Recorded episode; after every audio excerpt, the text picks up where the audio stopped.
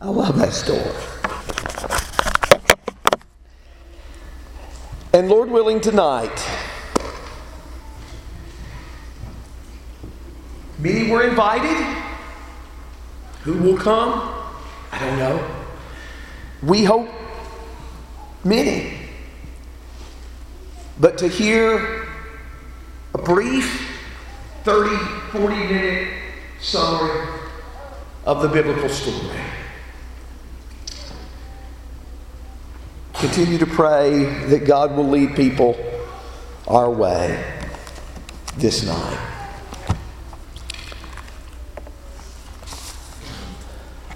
We are always, when we look at God's Word, on holy ground. When we particularly talk about the cross of Jesus,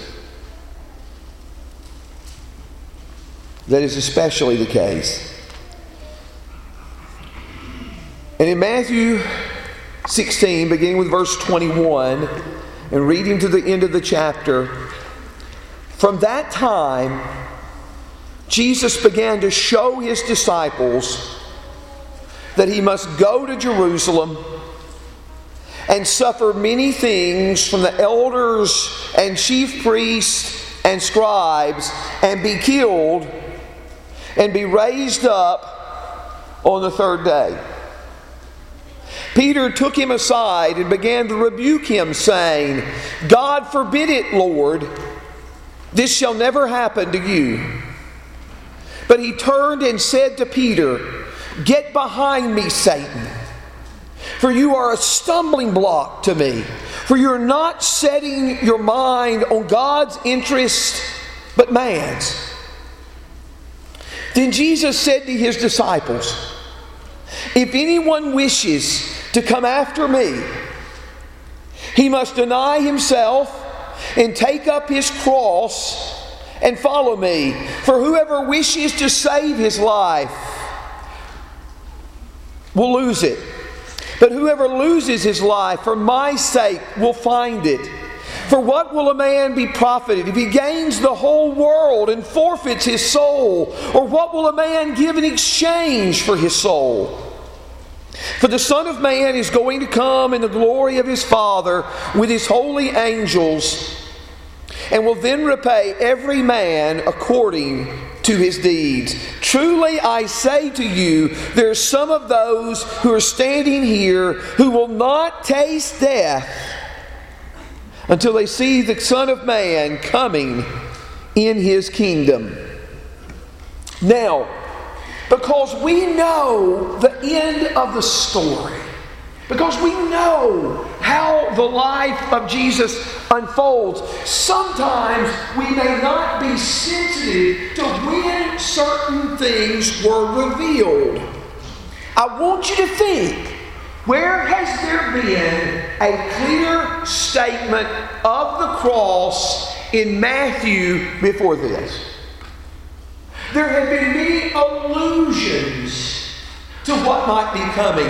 For example, we've seen things like Matthew 19, where he says, The bridegroom will be taken away from them. We have seen events that foreshadow the cross, like the execution of John the Baptist.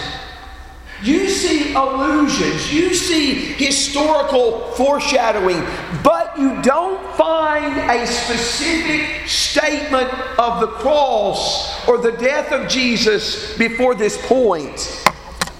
Jesus has brought them to the point where they know that He's Christ, where they know that He's the Messiah. He has brought them to that point. And then He gave them the unusual instruction in verse 20 go and, and don't go and tell anyone this news. Why? Why not tell the news that Jesus is the Messiah? It's a temporary injunction. Because as of yet, they don't understand what the Messiah involves, as will be demonstrated in this text. Will be very well demonstrated in this text. From that time, the statement begins in verse 21. From that time, now Jesus begins to give specific indications of what it means to be the Messiah. They have confessed him to be the Messiah, the Son of God, the Son of the living God. And now he tells them what that means is that he must go to Jerusalem the city which is proclaimed as the holy city in Isaiah 52, verse 1, and multitudes of other passages throughout the Bible, will be the center of opposition to the promised Messiah. He must go to Jerusalem and suffer many things from the elders and the chief priests and the scribes. Now, often in the Gospel of Matthew, one of these groups will be mentioned, or two of these groups will be mentioned. I believe the only time, and I may be wrong about this, I believe the only time that all three of these groups are mentioned together again in the Gospel of Matthew is in Matthew 27 in verse 41 in that same way. The chief priest also, along with the scribes and the elders, were mocking him and saying, They are united in their hatred, in their mockery, in their opposition to Jesus. They are united in that. He must go to Jerusalem. He must suffer many things from the elders and chief priests and scribes and be rejected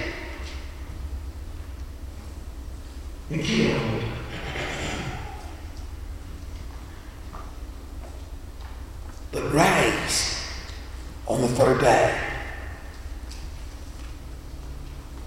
Peter, who has the great insight to say, You are the Christ, the Son of the living God, is bold now to take Jesus aside and begin to rebuke him. He rebukes Jesus.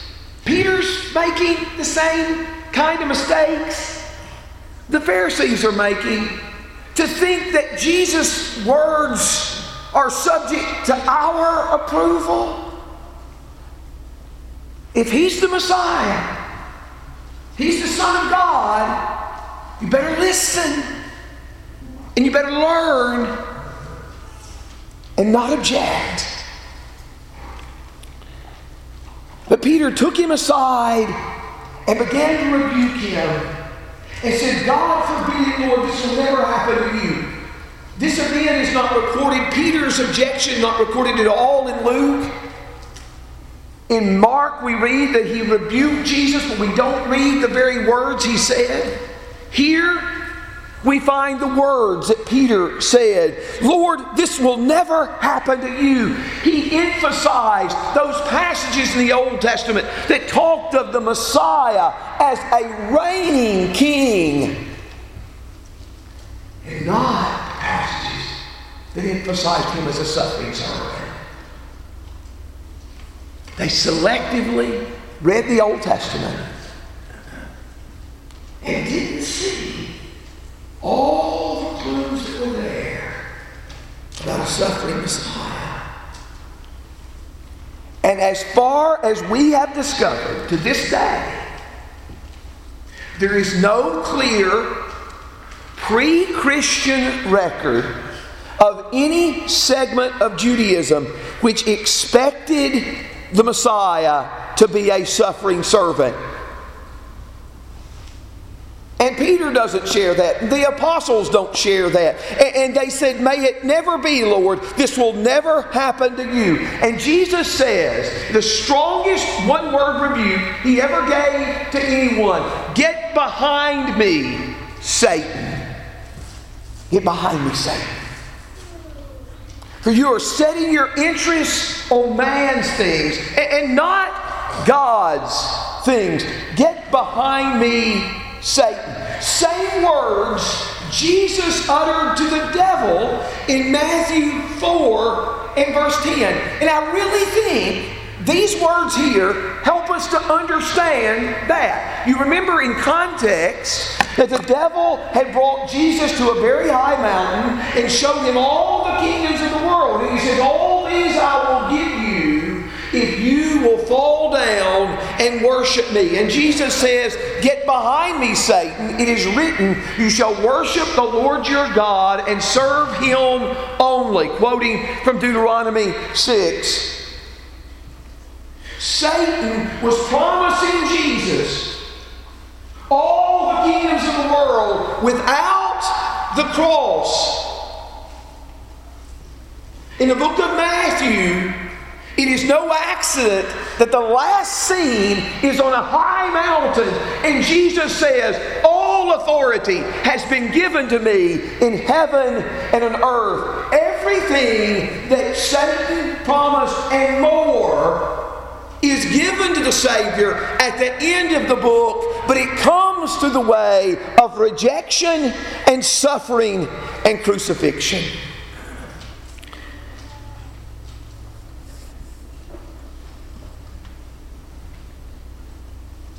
And Jesus' words about his destiny have application to our lives. Then Jesus said to his disciples, If anyone wishes to come after me, he must deny himself and take up his cross follow me. Beside deny yourself, I have the verses, and they're from Matthew 26, verse 34, verse 75. Both of these passages present Peter denying Christ. Same word. And they present to us the possibilities of life. We can deny Christ,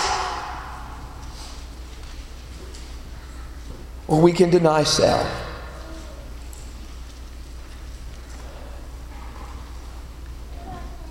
If anyone wishes to come after me, just deny himself and take up his cross and follow me. Josephus said that during the Jewish wars,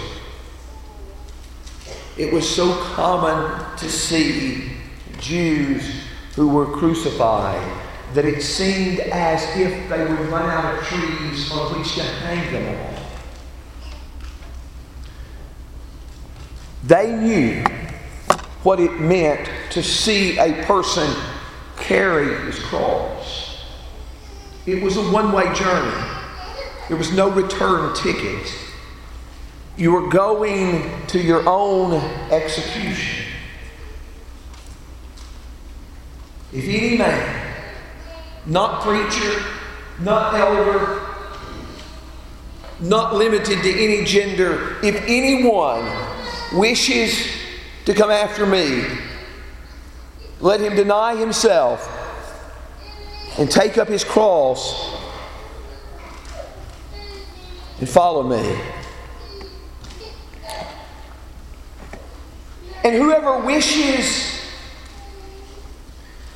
whoever wishes to save his life will lose it, and whoever loses his life for my sake shall find it. For what is a man profited if he gains the whole world and loses his soul? And what will a man give in exchange for his soul? Now, the word soul in most of your translations in verse 26, the word soul in most of your translations is the same word translated life in verse 25. It's the same Greek word. So when Jesus talks about saving your life and losing your life in verse 25, he is using the same phrase when you forfeit your soul or give in exchange for your soul. Well, it's hard to know the best way to translate that. Is it life? Is it soul? Is it himself? all of those, read it and think about it and try to fit those words into it and, and see what the best sense is you can get of it. What, whoever wishes to save his life will, will lose it. Now, there is a statement that is in the Gospel of Mark and the Gospel of Luke that is not in the Gospel of Matthew.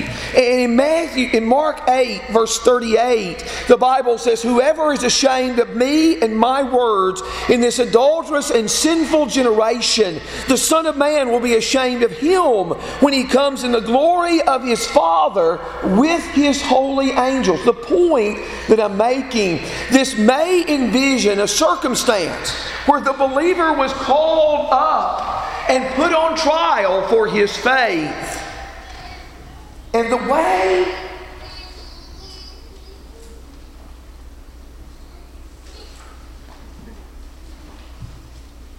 to lose life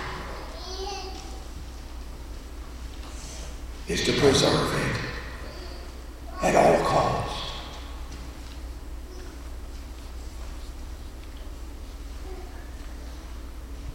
It is easy to stand up here and say that.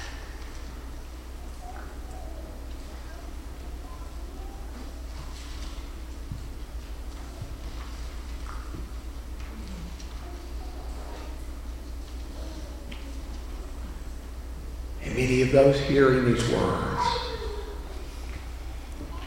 live that throughout the centuries. Many have lived that.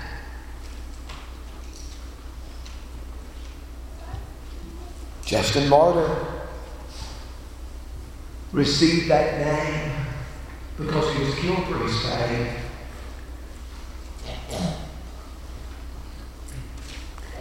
And he was actually begging as he was being taken to death as he knew he was on the road to execution, begging Christians, don't intervene.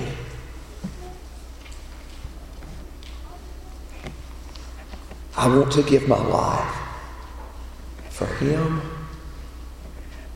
who gave his life for me.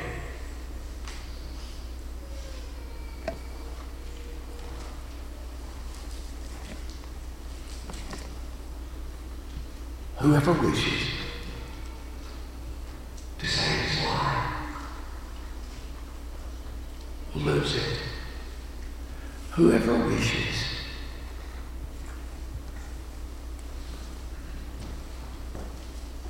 Whoever loses his life for my sake will find it.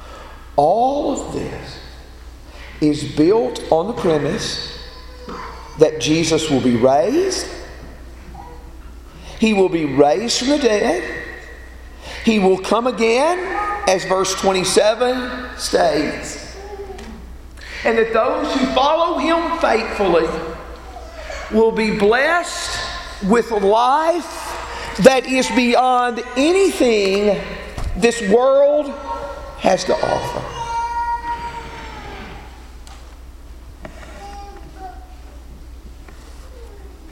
Blessed with life beyond anything this world has to offer. Recently, writing someone I was in college with that had cancer, their statement I am confident God will heal me.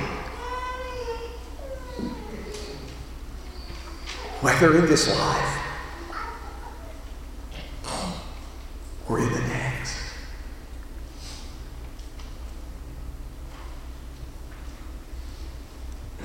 Whoever saves his life will lose it. But whoever loses his life for my sake will find it. For what is a man profited if he gains the whole world and loses his life, himself, his soul. What do we have that equals that in value? What will it profit a man to gain the whole world and lose his own soul?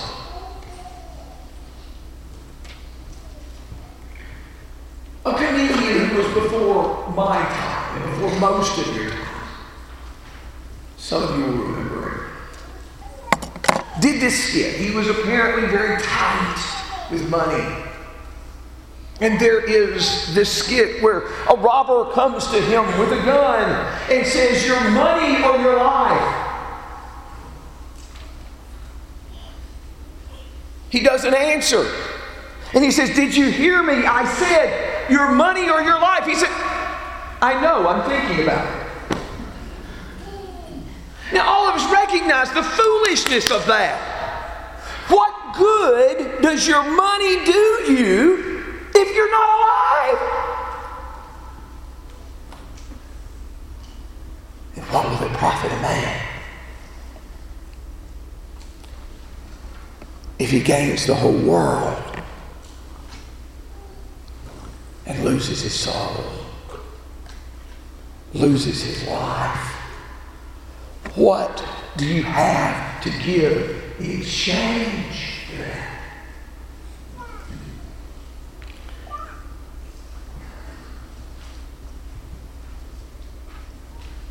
The Son of Man will come with the glory of his Father,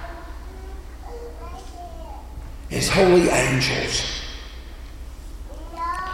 The text tells us, and he will render to everyone according to their deeds. And he said, Truly I say to you that some of you standing here will not taste death until they see the Son of Man coming in his kingdom. You can make, there have been all kinds of possibilities suggested for what verse 28 means. And you can make some good suggestions right here in context.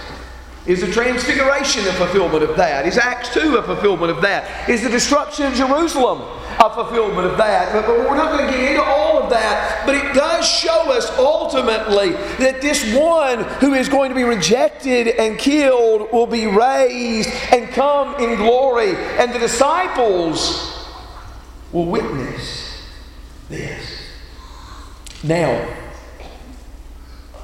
one of the things this text teaches us is the absolute, the absolute necessity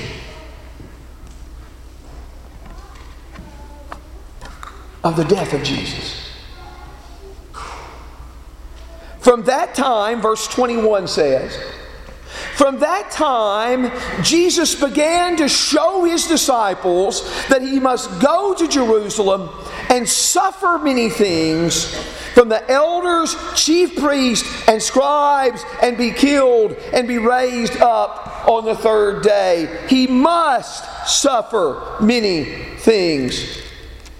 It is a necessity.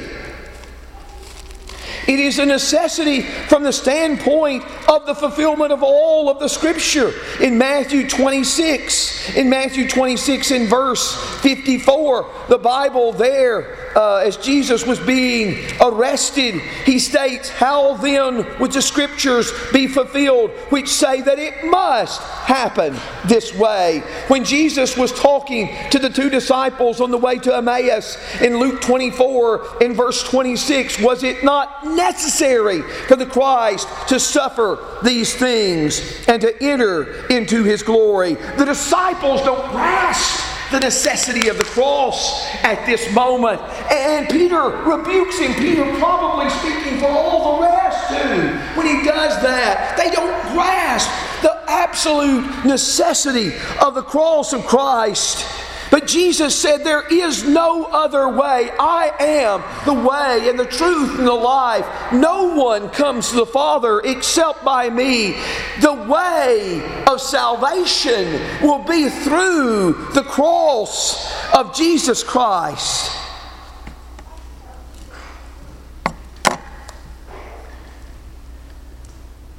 Sometimes I've been in a discussion and somebody makes a statement like this. Well, and sometimes it's stated pretty dogmatically. We know God could have saved us anyway, but He just chose to save us through the cross of Christ, through the cross of resurrection. Really? We know God could have saved us through other ways. Where do you get the information to assert that? Because we can't know God except by how He's revealed Himself in Scripture.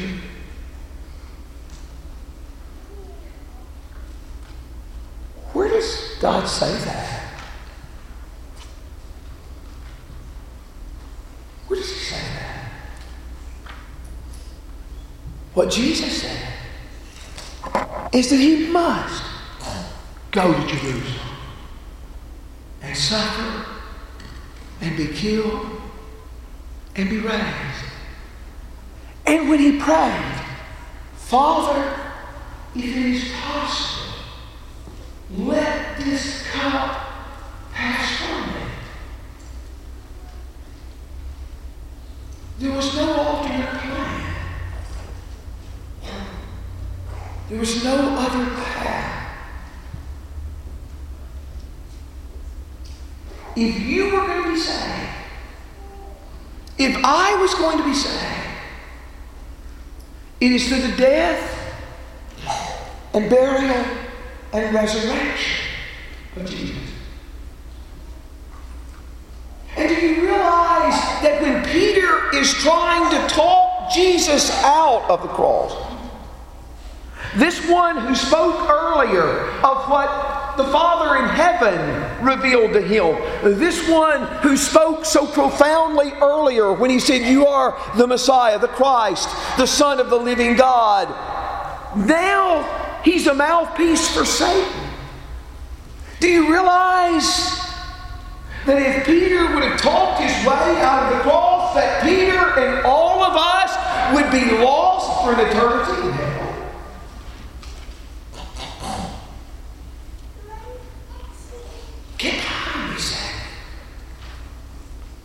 You're setting your mind on man's interest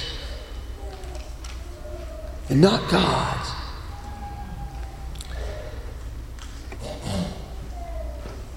But I want to tell you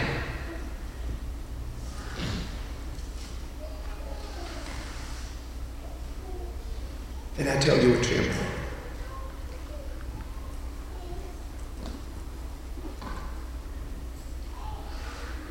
This has implications for us.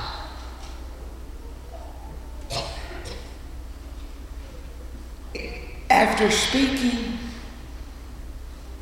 of the grace of God, which brings salvation through the death and resurrection of Jesus, he speaks too of the cross as a picture of discipleship. There is nothing inconsistent between the grace of God displayed in the cross and the demand that we take up our cross and follow Him. Those are uttered in the same breath. Those are uttered in the same breath in this text. And they are uttered in the same breath in other texts. For example, in Galatians 2 and verse 20, a passage that ties to this image, if you want to turn to Galatians 2, let me also point out something that I don't think I really realized before this past week. Do you realize that Jesus uses the cross as a picture of discipleship for us before he specifically mentions the cross as the way he would die. He shows that he will be killed, but does not mention the cross specifically.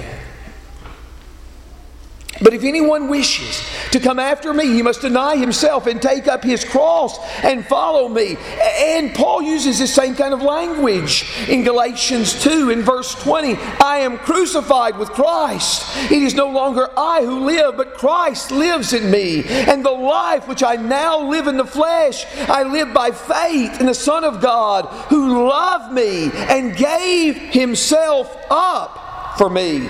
I do not nullify the grace of God. For if righteousness comes to the law, then Christ died needlessly. The connection there between the grace revealed in the death of Christ and the call for us no longer to live, but to crucify self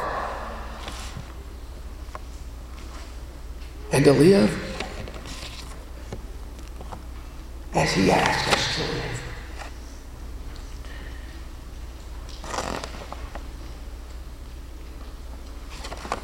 In the midst of our affluence, in the midst of our peace, in the midst of our blessings, we must be reminded that we serve a crucified Savior a Savior that went about doing good and was rejected and spit upon and murdered in the most degrading of all ways.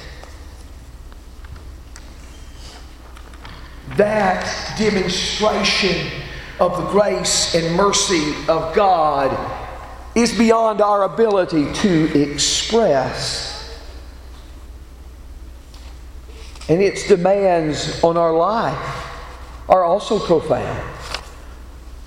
The song that Micah led us in a moment ago, Isaac Watts wrote, as far as I could find, in 1707. Contemplate these words again.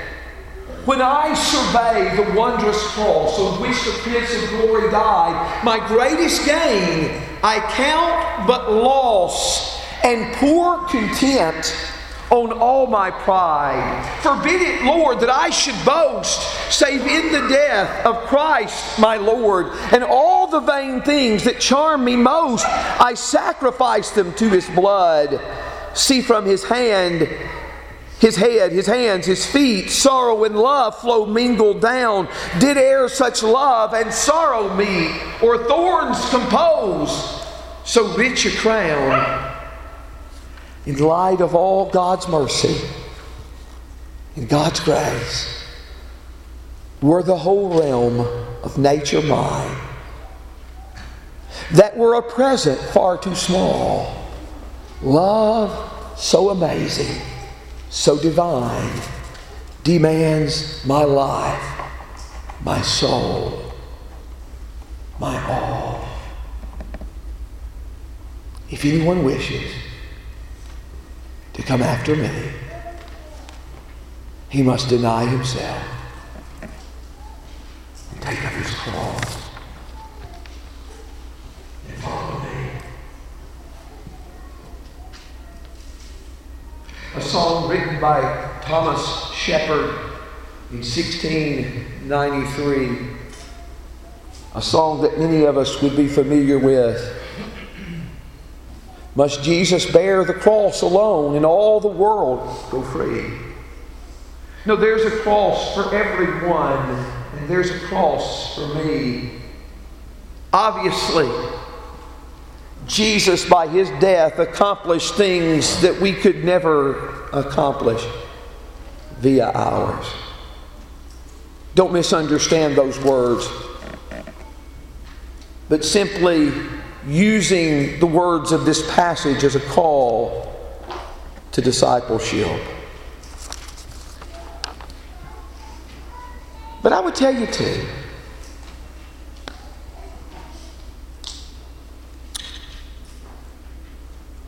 It may be.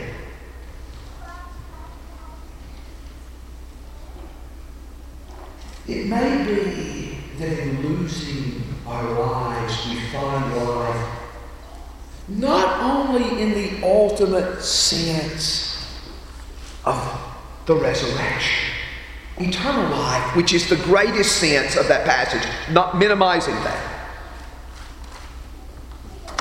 But maybe also that passage is telling us that the real way to find life is not to be self absorbed, but to lose ourselves for His sake. As John Sammis wrote in 1887 in his song Trust and Obey, in the last verse, but we can never prove the delights of his love until all on the altar we lay. For the favor he shows, for the joy he bestows, and for them who will trust and obey. That's the real meaning to life here. Perhaps that's hinted at, but certainly we need another reminder. We serve a crucified Savior. And we serve a resurrected Savior. The disciples hear these words that the Son of Man is going to go to Jerusalem. He's going to be rejected and he's going to kill, be killed. And the third day he's going to be raised.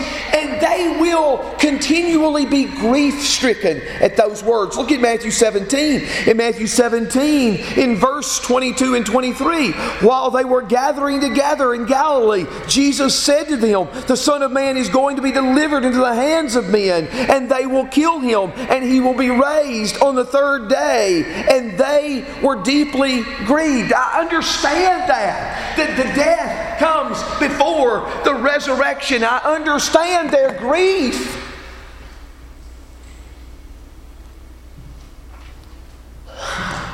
But we cannot. We cannot bear our cross if we don't have hope of a Lord who was raised from the dead.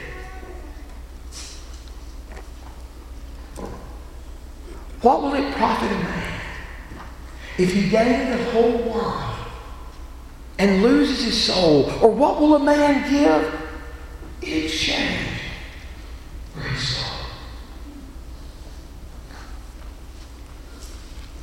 If you could gain the whole world and in the process lose your life, your soul, yourself, and be eternally lost,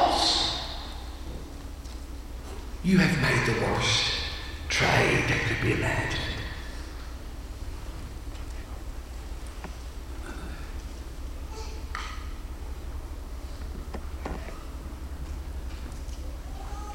We're never going to attain that. What will you give in exchange for life?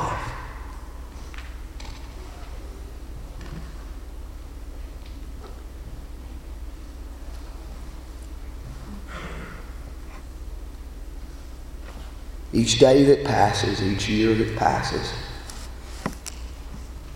is a reminder that our lives are quickly slipping through our fingers. And that this world, for those who have eyes of faith, this world is simply preparation for a greater world. That our resurrected Lord has prepared for us joys that will never end. A place where we will never grow old. He has prepared for us joys that are beyond our description, very vaguely defined or described in Scripture. But you know, I trust Him to fulfill His word. I trust Him to do what He said. I trust that the life that awaits us is greater. than anything we could lose here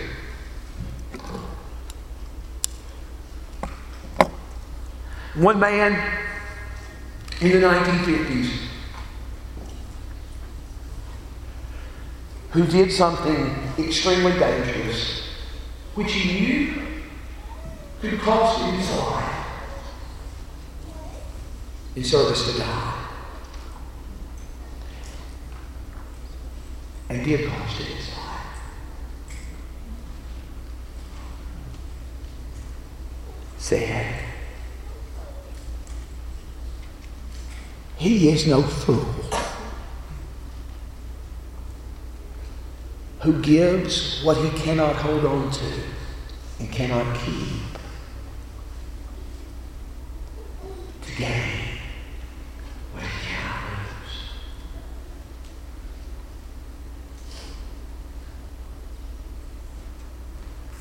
One is no fool to give up this life and everything involved with it to receive eternal life.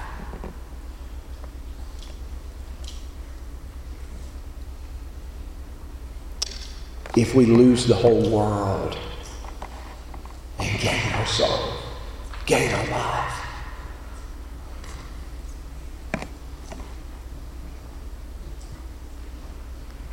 we have made the greatest choice that we could.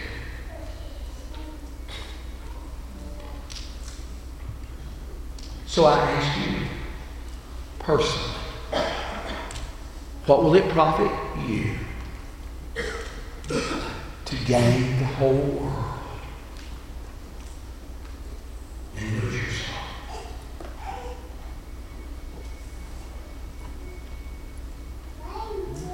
If you're not right with God, maybe you need to repent and be baptized for remission of sins. Maybe you need to repent and ask for prayers of others. But let us talk to you. Let us try to help. Because we are trying to point people to a resurrected Savior who can give you eternal life. And we invite you to come as we stand and sing.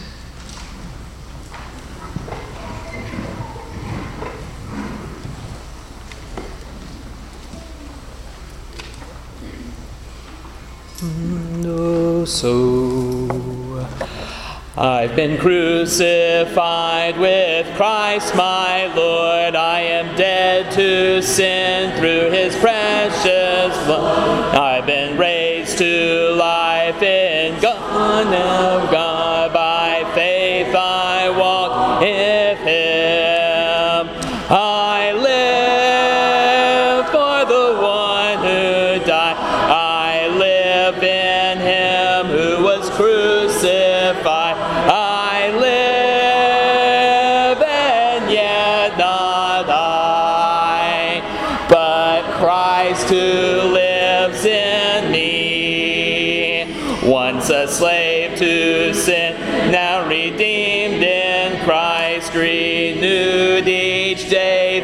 his sacrifice. By faith, not guilty, but justified,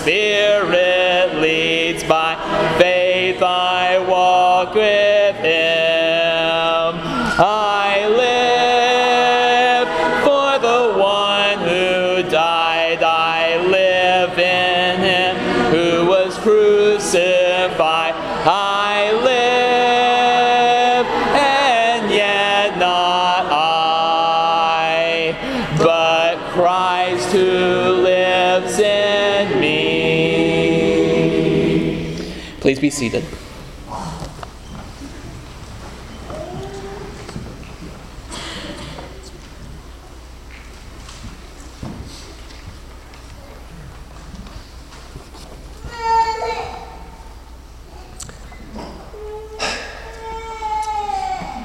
I'm before you this morning because I need to confess sin and beg your forgiveness.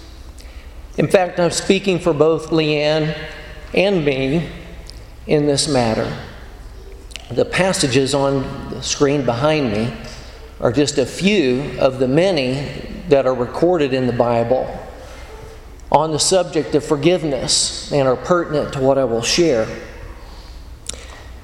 Years ago, we considered Chris and Debbie Whitsett as good friends, close friends, very possibly best friends.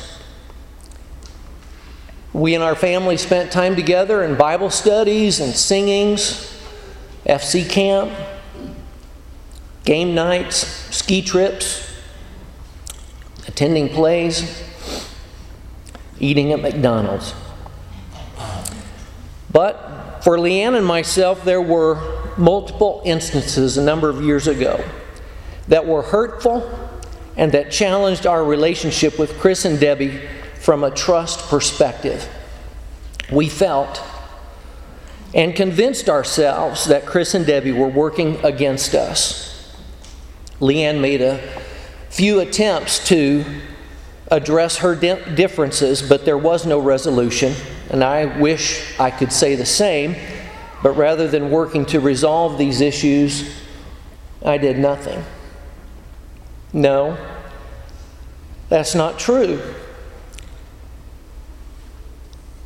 I let bitterness and anger and resentment build in my heart toward Chris and Debbie, my friends, and more than that, my brother and sister in Christ.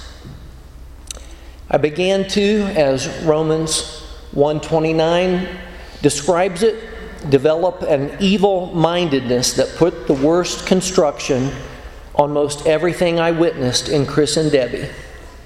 Rather than leaving my gift at the altar and working to be reconciled with Chris and Debbie, I distanced myself from them and wrongfully judged myself as superior. In doing so, I failed first to glorify God. I also failed to get the log out of my own eye, and then fell short in helping them see a potential speck in their eyes. I tried to be pleasant when forced to be around Chris and Debbie and convinced myself that this peace faking was an acceptable response to this conflict.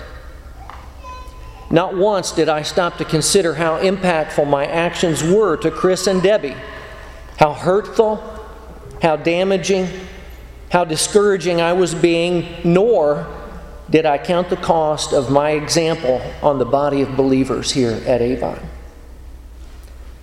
As an elder, a shepherd of God's people, I did not show the actions and attitudes of Jesus in dealing with this conflict. I did not forgive as the Lord has forgiven me. Additionally, I have not been the example that I need to be to this flock. Ultimately, and most importantly, I have not honored God in the way that I have behaved toward Chris and Debbie. For all of this, I'm asking forgiveness and willing to accept whatever consequences may come from my sins. Thankfully, in the last few weeks, a couple of you took the initiative to encourage me to reconcile with Chris and Debbie. You have been instrumental in helping me see my part in this conflict and to recognize my need to work proactively to restore love and unity in this relationship. And I thank you, Mindy, and I thank you, Bob.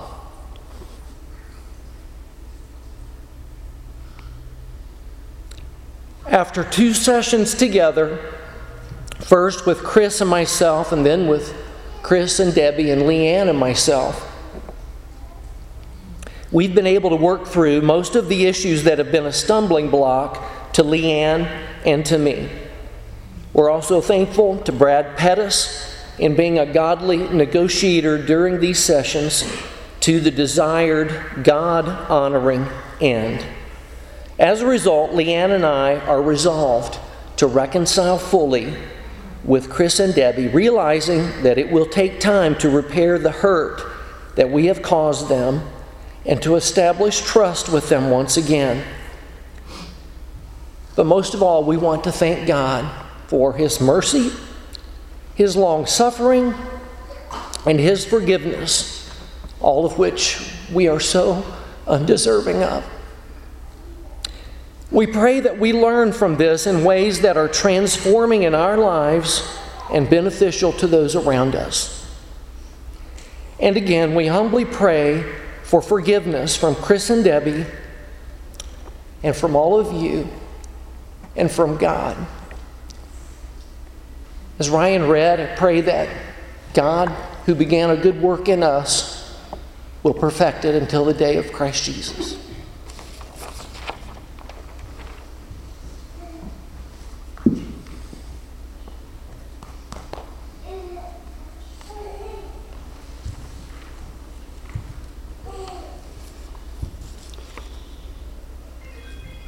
Debbie wanted me to make it clear that I'm speaking for her as well.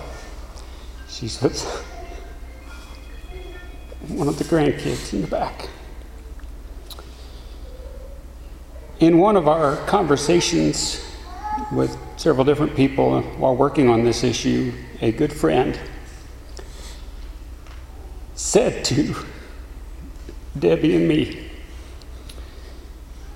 said, You guys are very assertive ambitious and ambitious and driven to accomplish your goals. But because of that, you have plowed through barriers and stepped on toes. We acknowledge this and recognize that we have done this to others, but especially to John and Leanne. We admit this and repent and apologize and ask for your forgiveness and from all of you and from God. This combination of our assertiveness and I will call it aggressiveness, this attitude, along with this conflict with John and Leanne, has no doubt come out in conversations with some of you specifically not giving John and Leanne the benefit of the doubt, but instead saying things that could cause others to think poorly of them, or conveying a lack of submission to John and the elders in general.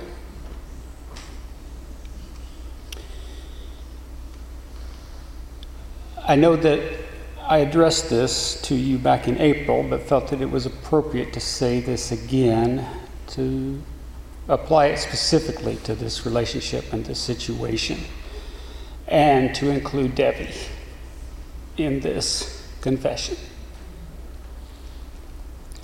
We admit these things and repent and apologize to all of you and ask for your forgiveness and for God to forgive us. We also recognize that some of our attempts to be helpful have instead, because of our harshness, been hurtful. Leanne especially felt this from us, and we acknowledge this and want to ask her specifically for forgiveness. Debbie and I are working on these things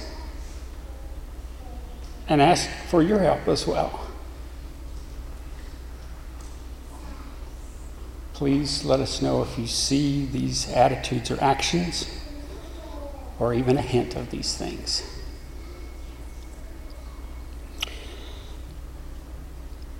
So, again, we ask all of you, especially John and Leanne, forgive us, and especially God.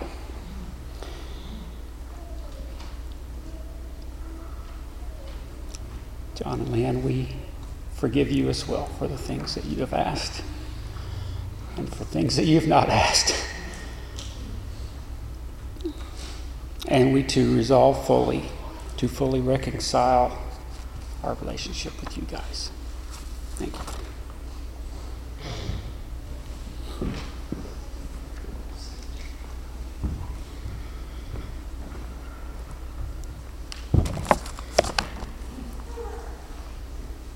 If we say that we have fellowship with Him and walk in darkness, we lie. We do not practice the truth.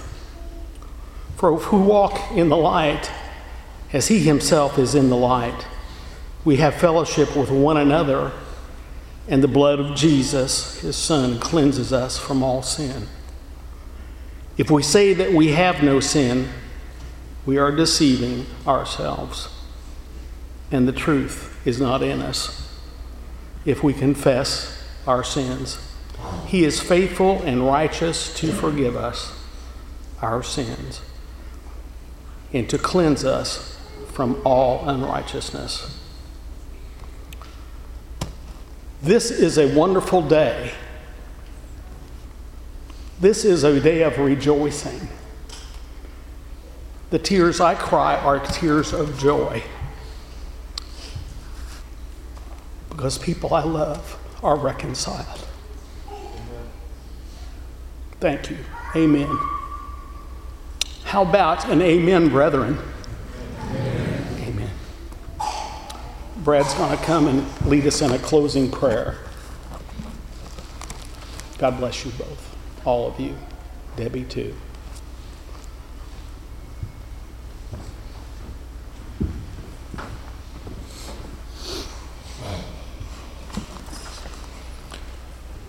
Let's go to God in prayer.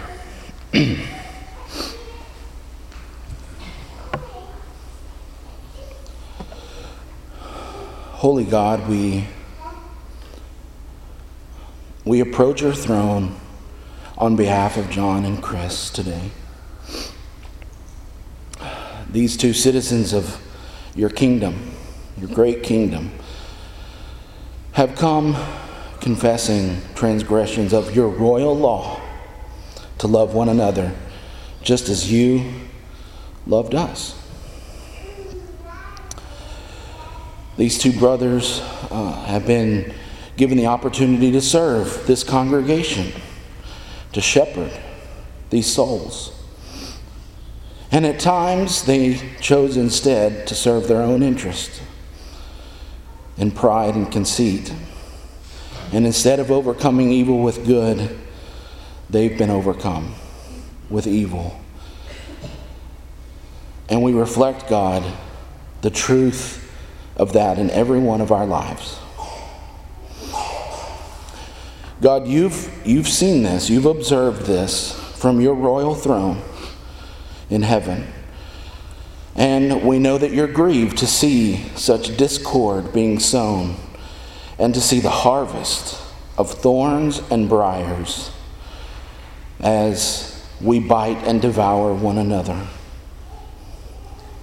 But instead of swiftly condemning these men, you've been slow to act, not as some count slowness, but rather slow to anger, slow to wrath, patiently waiting for this moment when they would recognize their failures to one another and to you and repent of their sin. God, we thank you so much for their humble hearts. And while each of these brothers has wronged each other, they choose today to release each other of the debt that they owe. And they choose to deny themselves, just as Christ did, and take up their cross and cancel that debt. So, God, I pray this morning that you take out of them their calloused hearts toward one another and replace it with a soft and tender heart toward each other.